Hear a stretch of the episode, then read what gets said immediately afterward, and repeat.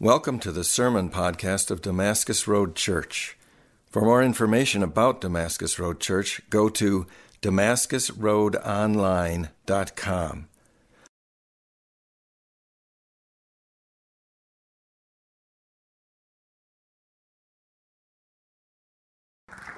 Hey, Kyle, could you come up? Kyle and I had coffee last week, and he was super excited about something that was growing in his neighborhood. We've been talking about being disciples who make disciples who make disciples and growing up in our relationship with God, in with our relationship in community so that it feels like family, and then out. And the out doesn't have to be sexy. The out is like my neighbors, and which that's a weird pair, right? Um, sorry. The out is just everyday, normal relationships. People that I uh, bump into normally in my work, in my neighborhood, in, uh, in my places, in my family. And Kyle and I were talking about uh, some of the things that God has been growing in him through the group that he's in of being able to like push and reach out into the neighborhood they're at. So I'd love it if you could take a few minutes and just talk about what's going on in you and what's going on on your block. Yeah, so it all started a couple months ago when Shannon offered this challenge, $10 Pick 'n Save card. And I had brats and like grilled some brats and met my neighbors because we're new to the block. We just moved in in May. So I was like, this is a great opportunity to meet my neighbors. And it went so good that I was kind of like hearing rumblings on my street of people saying like, hey, we should have a block party. Hey, we've, it's been a long time. It's been like 20 years since we ever like did something fun as all neighbors getting together. But no one like actually like got the permit and did it. So I was like, I'll get it. So I got the signatures from everyone on my block. I got the permit, set up a block party. We had it last night. People were like coming out of the woodworks yesterday. I saw people I didn't even know live on our street. Uh, it was really cool. Like I think everyone who lived on our street, they were there, and I witnessed people meeting each other. There's this one family. They've lived on the same street for 40 years, and they just met each other yesterday for the first time. Like, how does that happen? And then I also witnessed this other little girl, and she was playing with uh, this other lady's dog. And they're like, Oh, I love your dog so much. I would love to see your dog again. And the older lady goes, Well, you should just walk over to the fence and say hi, and you can come play with the dog anytime. And the girl goes, Well, where do you live? And the older lady's like, I'm your next door neighbor. Like, I live right next to you. She's like, Well, which side? Which house? She's like, I'm in the yellow one. Just like, it was just amazing watching these like first time connections, even with next door neighbors happening. So it was really cool that I got to be like the catalyst to just bring our neighborhood together and people meeting each other for the first time. And I even met this brand new friend that hopefully is going to turn into a really cool relationship. So, and Eric Lang, I mean, they live on our street too. I mean, they were right in it with us and just meeting people. So, get out there and meet your neighbors and maybe throw a block party. It wasn't that hard and it was a lot of fun too. Awesome. Awesome. This is this is what we're talking about when we start to talk about like reaching out into our community. They're real people. Like they're people. It's not just I need to go stand on a corner and preach at objects, right? I want to go love people. I want to meet people. You cannot share the gospel if you're not close. Like it happens in relationships.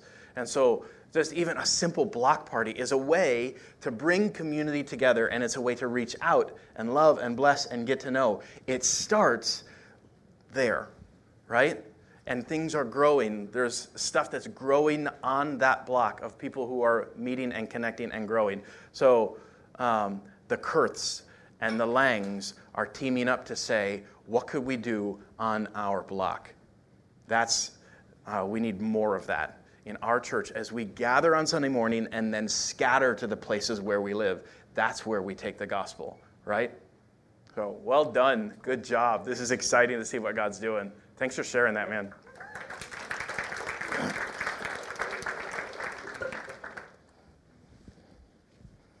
You guys know the Velveteen Rabbit? The Velveteen Rabbit is a famous children's book. Um, I was actually kind of a. Uh, in high school, in my English class, we had to like keep a reading journal and then write book reports. And I was kind of a procrastinator. So one night I pulled the Velveteen Rabbit off my bookshelf and I uh, wrote a book report in, it was my junior year on the Velveteen Rabbit. And my English teacher gave me like an A. plus She said, This is fantastic. And I was like, Awesome. You are not helping my procrastination, but I'll take it.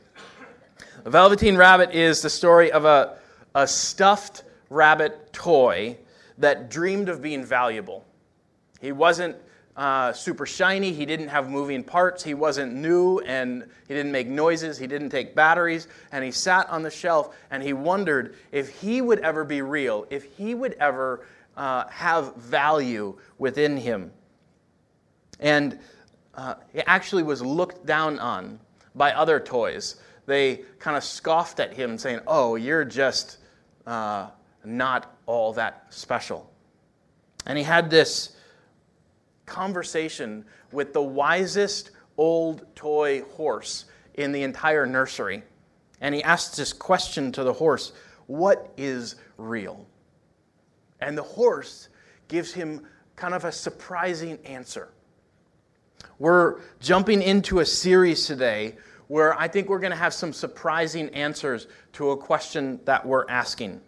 The question is what does it mean to flourish? What does it mean to thrive? It's similar to the rabbit's question what does it mean to be real? But what does it really mean? Not just to go through life and survive life and to make it through one day at a time. Hopefully, I can make it to the finish line and have more good than bad, and then I'll uh, like plead in front of God and maybe He'll let me in. Uh, we want to say, what does it look like to flourish? What's it look like to really live life? To be uh, truly happy in the way that God defines happiness, to be fulfilled in the way God defines fulfillment, to really truly thrive and flourish. Now, this ties together with where we're going as a church. In Matthew 28, uh, Jesus, at the end of the gospel, Jesus pulls his disciples together and he meets them up on a mountain. And as he's giving his kind of final command in Matthew 28 18 through 20, he gives this command. He says, Jesus came and said to them, All authority in heaven and on earth has been given to me. Therefore, go and make disciples of all nations, baptizing them in the name of the Father and the Son and the Holy Spirit, teaching them to observe all I have commanded you. And behold, I am with you always to the end of the age. Jesus says, make disciples. And more and more and more at Damascus Road, we want to be crystal clear that what we're pursuing is Jesus.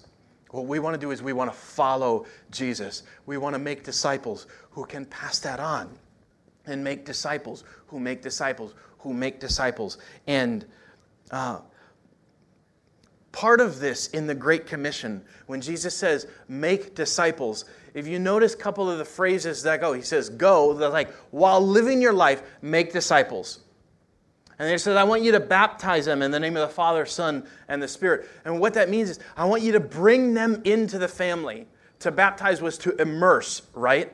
Is a, a ship could be seen baptizing. That was not good news for the ship right? It was going down under the water. And the idea is we want to bring people into the family of God.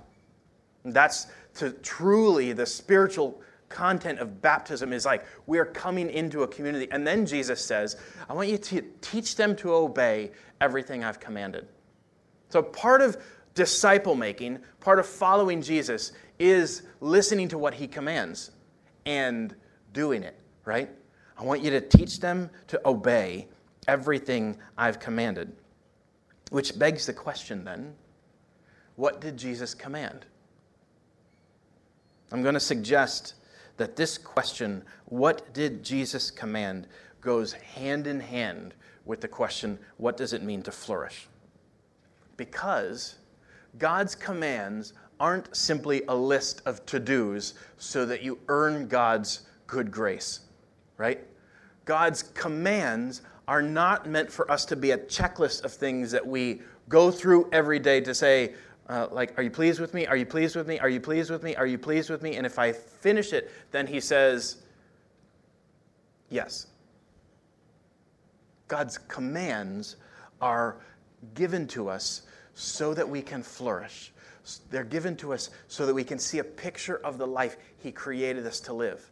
To say, as we follow Him, we flourish.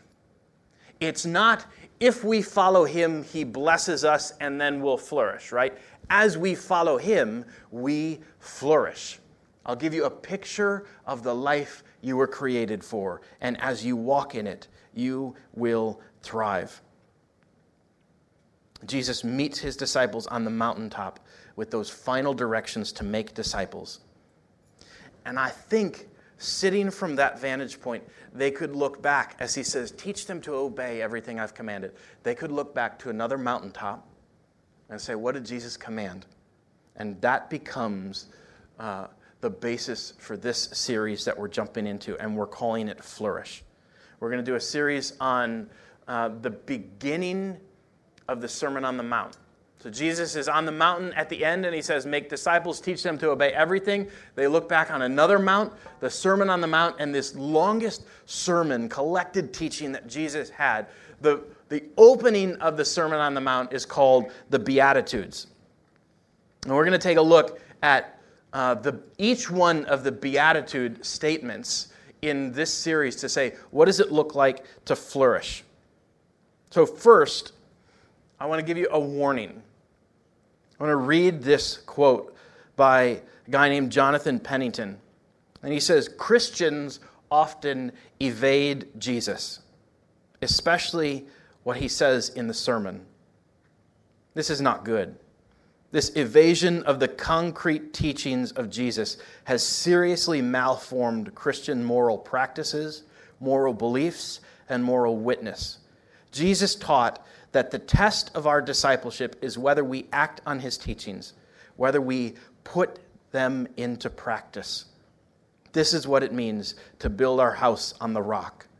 So, as Jesus begins with the Beatitudes and the Sermon on the Mount, he finishes the sermon with anyone who hears these words of mine and puts them into practice, that person is like one who builds their house on a rock, on a sturdy foundation to hear and to respond to listen to what Jesus commands and then follow through and do that.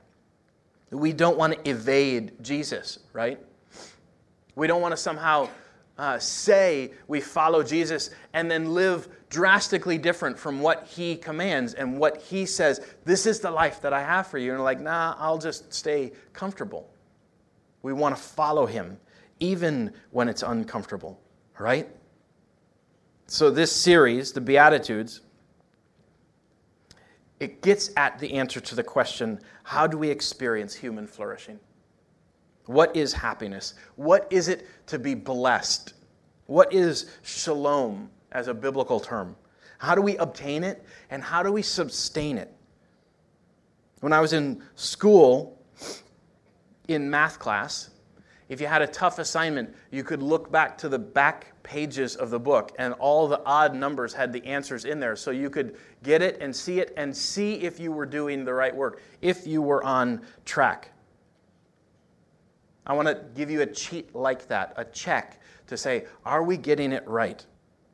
Here's what Jesus' teachings are going to reveal true human flourishing is only available through communion with the Father God, through his revealed Son Jesus, and empowered by the Holy Spirit. This flourishing is only experienced through faithful, heart deep, whole person discipleship, following Jesus' teachings and life, which situate us in God's community and his kingdom. The flourishing will only be experienced fully when Jesus returns and when God finally establishes his reign upon the earth. As followers of Jesus, as we journey through our lives, we're going to experience suffering in this world, which, as Jesus says, is in fact a means to true flourishing even now. So, only with God, only through discipleship, starting right now, and ultimately when Jesus comes back. And it will look different than we might expect. One other note as we get going I want you to listen to Eugene Peterson, the guy, a pastor who wrote the message to try and take the words of Scripture and make it, um, give it a little bit different uh, twist so that it could be grabbable by us. And I love his poetic uh, bent here. Eugene Peterson says Scripture does not prevent us or present us with a moral code and tell us, live up to this. Nor does it set out a system of doctrine and say, think like this and you will live well. Rather, the biblical way is to tell a story and then, in the telling, to invite people. Live into this. This is what it looks like to be human in the God made and God ruled world. This is what is involved in becoming and maturing as a human being. These commands of Jesus give us a picture of what it really means to flourish. So, what I want to do this morning is I want to read through all of the Beatitudes, and then each week we'll focus in on one. So, the Beatitudes are found in Matthew 5. If you have your Bible, you can grab that. Otherwise, we're going to throw that up on the screen. Matthew 5, verses 1 through 12. Matthew 5, starting in verse 1, says, Seeing the crowds, he went up on the mountain. And when he sat down, his disciples came to him. And he opened his mouth and taught them, saying, Blessed are the poor in spirit, for theirs is the kingdom of God, of heaven. Blessed are those who mourn, for they shall be comforted. Blessed are the I'm sorry, blessed are the poor in spirit, for theirs is the kingdom of heaven. Blessed are those who mourn, for they shall be comforted. Blessed are the meek, for they shall inherit the earth. Blessed are those who hunger and thirst for righteousness, for they shall be satisfied. Blessed are the merciful, for they shall receive mercy. Blessed are the poor in heart, for they shall see God. Blessed are the peacemakers, for they shall be called sons of God. Blessed are those who are persecuted for righteousness' sake, for theirs is the kingdom of heaven. And blessed are you when others revile you and persecute you and utter all kinds of evil against you falsely on my account. Rejoice and be glad, for your reward is great in heaven, for so they persecuted the prophets who were before you. So, the Sermon on the Mount begins with the Beatitude, the series of nine statements that each begin with the same word. In English, what's the word? Blessed or blessed, however you've grown up in that tradition, right? And we get that word in English, but um, it can kind of be a confusing word in English in that translation. This word can be translated as blessed. That's not wrong, but it, it goes deeper into, it can also be translated, this word can also be translated as happy or blissful or fortunate or flourishing. All of those words are fair translations. And the more I've studied this, the more I've come to love this understanding of these statements start with a flourishing are thee. Flourishing are those who. And again, it's not a flourishing are those who do these things and then God makes them flourish. It's like uh, this is this is a picture of the good life. This is a picture of what it looks like to truly flourish. So, this same thing happens in the Old Testament. God is a God of flourishing in the Old Testament and in the New Testament, and Jesus is bringing a new word to it. But in Psalm 1, Psalm 1 opens up with blessed, and it's the same uh, Hebrew equivalent to the Greek word in the New, New Testament. Blessed or happy or flourishing is the man who walks not in the counsel of the wicked nor stands in the way of sinners, nor sits in the seat of scoffers, but his delight is in the law of the Lord, and on his law he meditates day and night. He's like a tree planted by streams of water that yields its fruit in its season, and its leaf does not wither. In all that he does, he prospers. And that same word shows up again at the end of Psalm 2. Blessed or happy or flourishing are all who take refuge in him. Can you see how it's a picture of flourishing? Not a, if you do this, God will bless you, but a picture of what a flourishing life looks like. So Jesus picks up that tone from Psalm 1. And he gives us a picture of what flourishing looks like, but it's kind of opposite of what we'd expect. He starts out with statements like, Blessed are the poor in spirit, blessed are the hungry, Blessed are the meek. And that's not the words that we would pick out on a what does a happy life look like? What does a truly happy or a truly fulfilled, a truly flourishing and thriving life look like? Jesus is offering a reordering. The rich and the healthy were recognized as being blessed by God. And we do that same thing. Like hashtag blessed only happens when nice, good things are happening around us, right? Like whoever wrote hashtag blessed in the hard stuff. And yet, that's what Jesus is doing. He's flipping us on our head to say what you think is flourishing actually may not be. And I have a different picture to give you. Jesus, to him, flourishing is different than what the world prescribes. And again, here's the thing He's not saying, do these things and God will bless you. Do these things and God will bring all these good things. Do these things and God will make your life comfortable.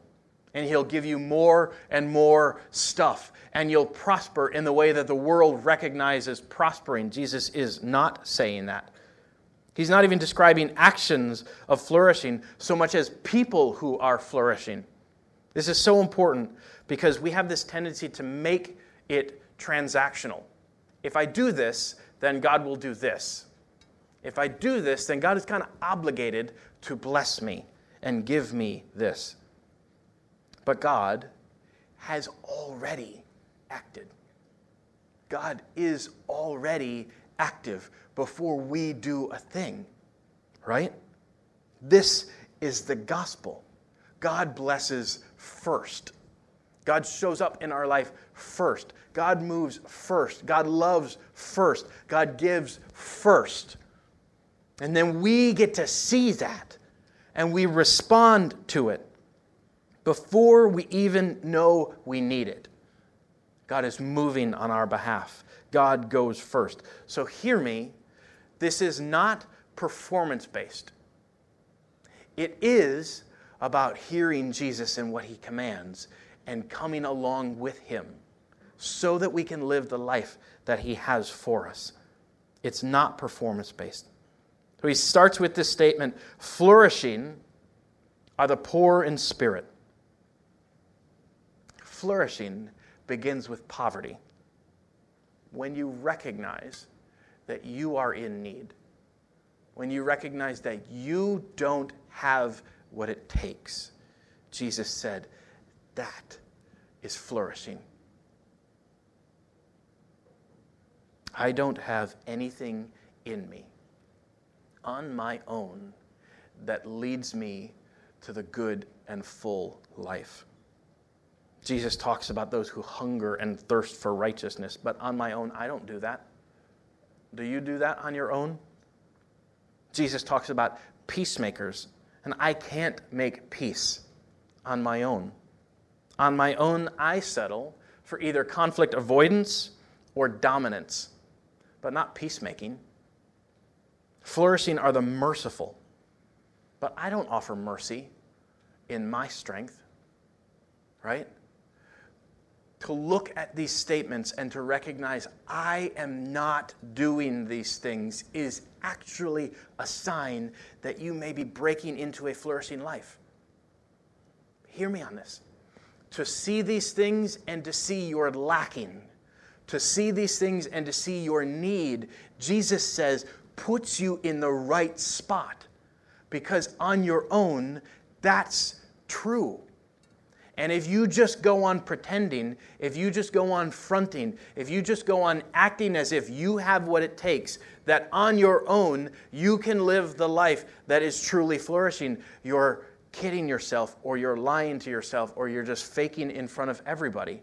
You don't have it. And that's good news because you don't have to have it. You're just like everybody else, then. We're all in this together, broken and poor on our own. If I'm going to live a flourishing life, I need to recognize that I need Jesus every day. Every day. If you're going to live like this, you need Jesus every day. One of the major reasons I think why Jesus is not attractive to people is they don't see their need for him, their utter dependence for him. On my own, I am poor in spirit. But Jesus is rich. 2 Corinthians 8, verse 9 says, For you know the grace of our Lord Jesus Christ, that though he was rich, watch this pattern, I love this. Though he was rich, yet for your sake he became poor, so that you by his poverty might become rich. Jesus says, I have something that you need. What you don't have, I can give you, and I will trade places with you. I am rich. I have all the resources of heaven, and yet I'll give all of that up and give it to you so that in your poverty, you can actually become rich in my resources and in my richness. 2 Corinthians 5:21 says, "For our sake he made him, that's Jesus, he made Jesus to be sin, who knew no sin, so that in him we might become the righteousness of God. On my own, I'm broken. On my own, I'm empty. On my own, I'm completely broken by sin. And Jesus trades places. Jesus says, I'm rich and you can have it. Jesus says, I'm pure and I'm righteous and I'm, I live the life that you were meant to live and you can have it. I will give it to you. You can have my life. I am for you. I'm giving it for you. And I am the way to that life. How do you know if you're flourishing? You know that you're needy and that He's sufficient. You know that you can't do it and that He already did. You say, I'm in need, Jesus, and you can meet it. I'm broken and you heal. I'm sinful and you forgive. I'm lacking and you are enough. I am in deep need and you are the only one that can come through. Flourishing on my own says, I put my best foot forward. And a word for that is called striving. I recently got challenged by a friend of saying, Man, I want to be all in. I want to strive to follow Jesus and do it he wants. And she's like, nah, maybe striving isn't the most helpful term there. Striving has this idea of what can I generate. So I want to be clear. I want to be all in. I want to give my best. I want to persevere. But I also want to cooperate, knowing that on my own, I can do nothing, right? On my own, I can do nothing. I am poor and Jesus is rich. When Micah was really little, we had a scare. It was my fault.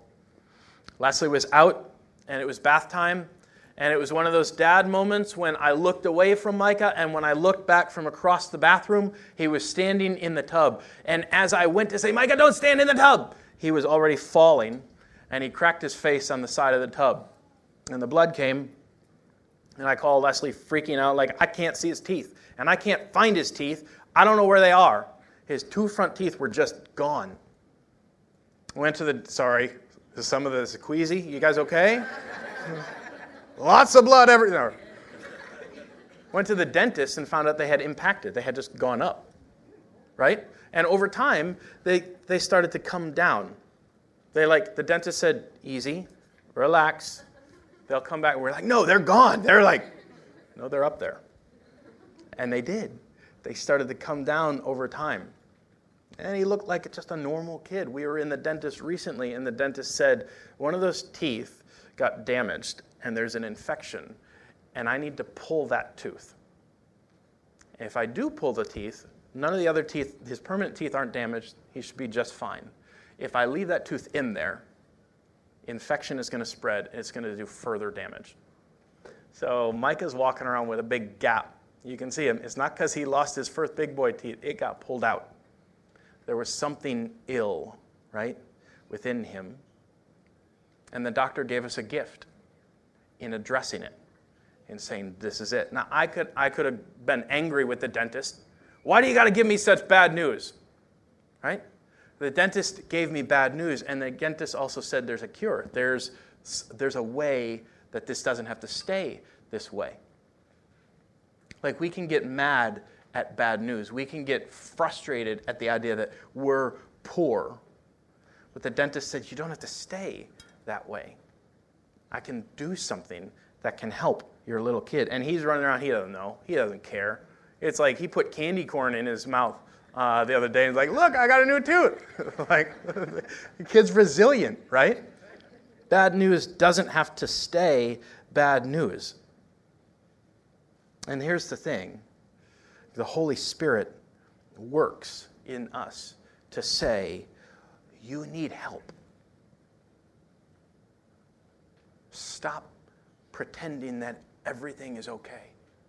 Stop trying to do all of this on your own. Recognize your poverty, recognize your need. That does not mean you have not been filled by the Holy Spirit. That does not mean you don't have power in God, that you're not already rich, but it does mean that you need Him every day. Every day. And the minute I start to get arrogant and don't recognize my daily need, I'm in trouble. Something is coming my way that is going to take me out. I recognize my need all the time. If you don't see your need, you're not flourishing. We often want to hide, so we isolate. We pose as invulnerable. Like nothing can penetrate me. I'm all good. I'm doing just fine. But being vulnerable with our brokenness is actually a gift because it helps us admit our need. And often, I find this true with me. When I reveal something about myself, when I get vulnerable, people are like, I'm glad that you finally see that. like, we've been noticing this and it's good that you're coming to terms with it. And that's not done in a shaming way. That's like a, yep, we have better eyes together in community, right? Don't try to do this life alone. Let's do this together. All of the riches of heaven are at the command of Jesus, and he delights in giving. This is the good news that Jesus has riches in exchange for our poverty when we say, I am in need. Blessed are the poor in spirit, for theirs is the kingdom of heaven. Flourishing are the poor in spirit. And this word for could, could also be understood as because. Because theirs is the kingdom. When you recognize that you're poor in spirit, you, you recognize that you have access to the kingdom and the kingdom resources.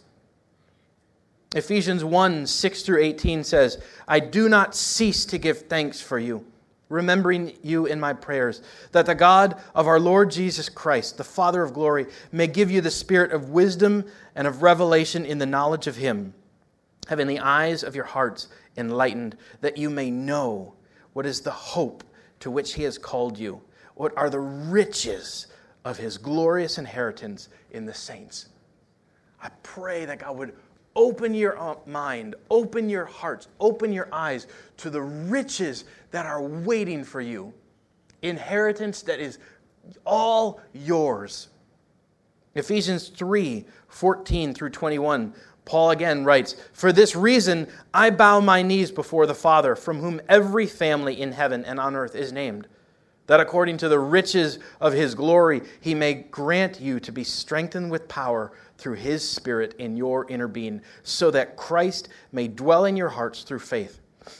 And that you, being rooted and grounded in love, may have strength to comprehend with all the saints what is the breadth and the length and the height and the depth, and to know the love of Christ which surpasses knowledge, that you may be filled with all the fullness of God. Now, to him who is able to do far more abundantly than all we ask or think, according to the power at work within us, to him be glory in the church and in Christ Jesus throughout all generations, forever and ever. Amen. I want your eyes opened every day to the need for Jesus. Confess it out loud. Jesus, I need you. Jesus is what you need. Jesus is what I need. And He has done what we need to get Him, right? He has already accomplished it. Don't strive to meet your own need. Go to Jesus. This cross was for you, and it's still for you. Jesus trades his riches for your poverty so that you can flourish. My need leads me to Jesus. Let's pray.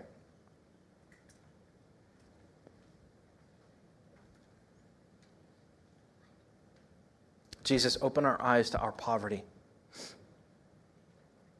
Open our eyes to your riches.